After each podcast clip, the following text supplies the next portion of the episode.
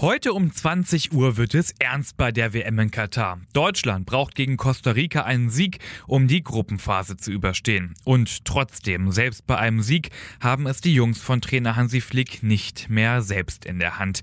Hier gibt's gleich die wichtigsten Infos vor dem Costa Rica-Spiel und selbstverständlich schauen wir auch auf den BVB.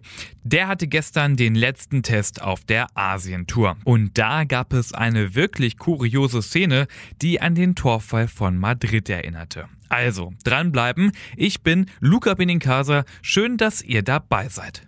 Hochpressen und schnell in Führung gehen. Das ist der Plan von Bundestrainer Hansi Flick gegen Costa Rica. Details zu seiner Anfangsformation gab er auf der Pressekonferenz aber nicht preis. Aber einen Wink gab es und zwar war Lukas Klostermann als Spielervertreter mit Flick auf der PK. Das könnte darauf hindeuten, dass Klostermann gegen Costa Rica möglicherweise in der Startelf steht. Schon gegen Spanien hat Klostermann Thilo Kehrer ersetzt, der nicht so richtig überzeugt hat. Vorausgesetzt Klostermann spielt dann wirklich für Kehrer, dann dürfte wohl auch Nico Schlotterbeck vom BVB auf der Bank sitzen. Er hatte ja zusammen mit Niklas Süle im ersten WM-Spiel gegen Japan von Beginn an gespielt. Jetzt sitzt er wohl wieder auf der Bank. Und bis auf Süle müssen sich wohl auch alle anderen BVB-Spieler beim DFB mit einer Joker-Rolle zufrieden geben. Und ja, ihr wisst es wahrscheinlich, aber Deutschland ist bei einem eigenen Sieg ja immer noch darauf angewiesen, dass Japan im Parallelspiel nicht gegen Spanien gewinnt. Dass wir heute ausscheiden, ist also durchaus realistisch. An einen Rücktritt denkt Trainer Hansi Flick aber auch bei einem frühen Ausscheiden nicht. Und auch Druck verspüre er nicht. Natürlich haben wir das Weiterkommen nicht mehr ganz in unserer eigenen Hand, sagte Flick. Aber die Arbeit im Training und das fortschreitende Zusammenwachsen innerhalb der Mannschaft vermittle ihm das Gefühl, dass sein Team auf einem guten Weg sei. Wollen wir es hoffen. Um 20 Uhr heute Abend geht's los.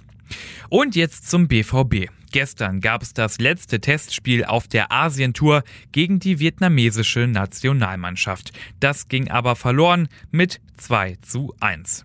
Dabei fing alles so gut an. Sehenswerte Kombination über Nico Schulz, Felix Passlack und schlussendlich Daniel Mahlen. Und zack stand es 1 zu 0.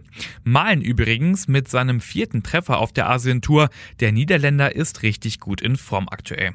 Dann aber gab Dortmund das Spiel aus der Hand. Nach einem Fehler von Keeper Alexander Meyer kam Vietnam dann zum Ausgleich und tatsächlich kurz vor Abpfiff des Spiels bekam Vietnam dann noch einen Elfmeter. Der war drin und Dortmund verlor.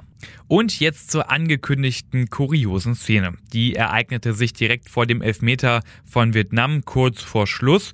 Plötzlich löste sich nämlich die Querlatte aus der Verankerung des Tores. Die hing dann so herunter. Das Spiel musste unterbrochen und viele fleißige Helfer das Tor dann wieder zusammensetzen. So ein bisschen erinnerte das an den legendären Torfall von Madrid. Der BVB war ja damals auch daran beteiligt. Das war in der Champions League Saison 97-98, Halbfinal-Hinspiel. Dortmund zu Gast bei Real Madrid und vor Beginn der Partie hatten spanische Fans den Schutzzaun hinter einem der Tore erklommen. Der Zaun knickte dann in Richtung der Zuschauertribünen um und riss dann das daran befestigte Tor mit. Damals hat es eine Stunde gedauert, ein neues Tor zu organisieren. Jetzt im Test gegen Vietnam brauchte es zum Glück nur ein paar Minuten, um das Tor wieder zusammenzuflicken. Unmittelbar nach dem Spiel trat der BVB dann die Rückreise aus Asien an. Heute in der Früh landet der BVB-Flieger dann in Frankfurt. Die letzten gut 200 Kilometer nach Dortmund werden dann per Bus zurückgelegt.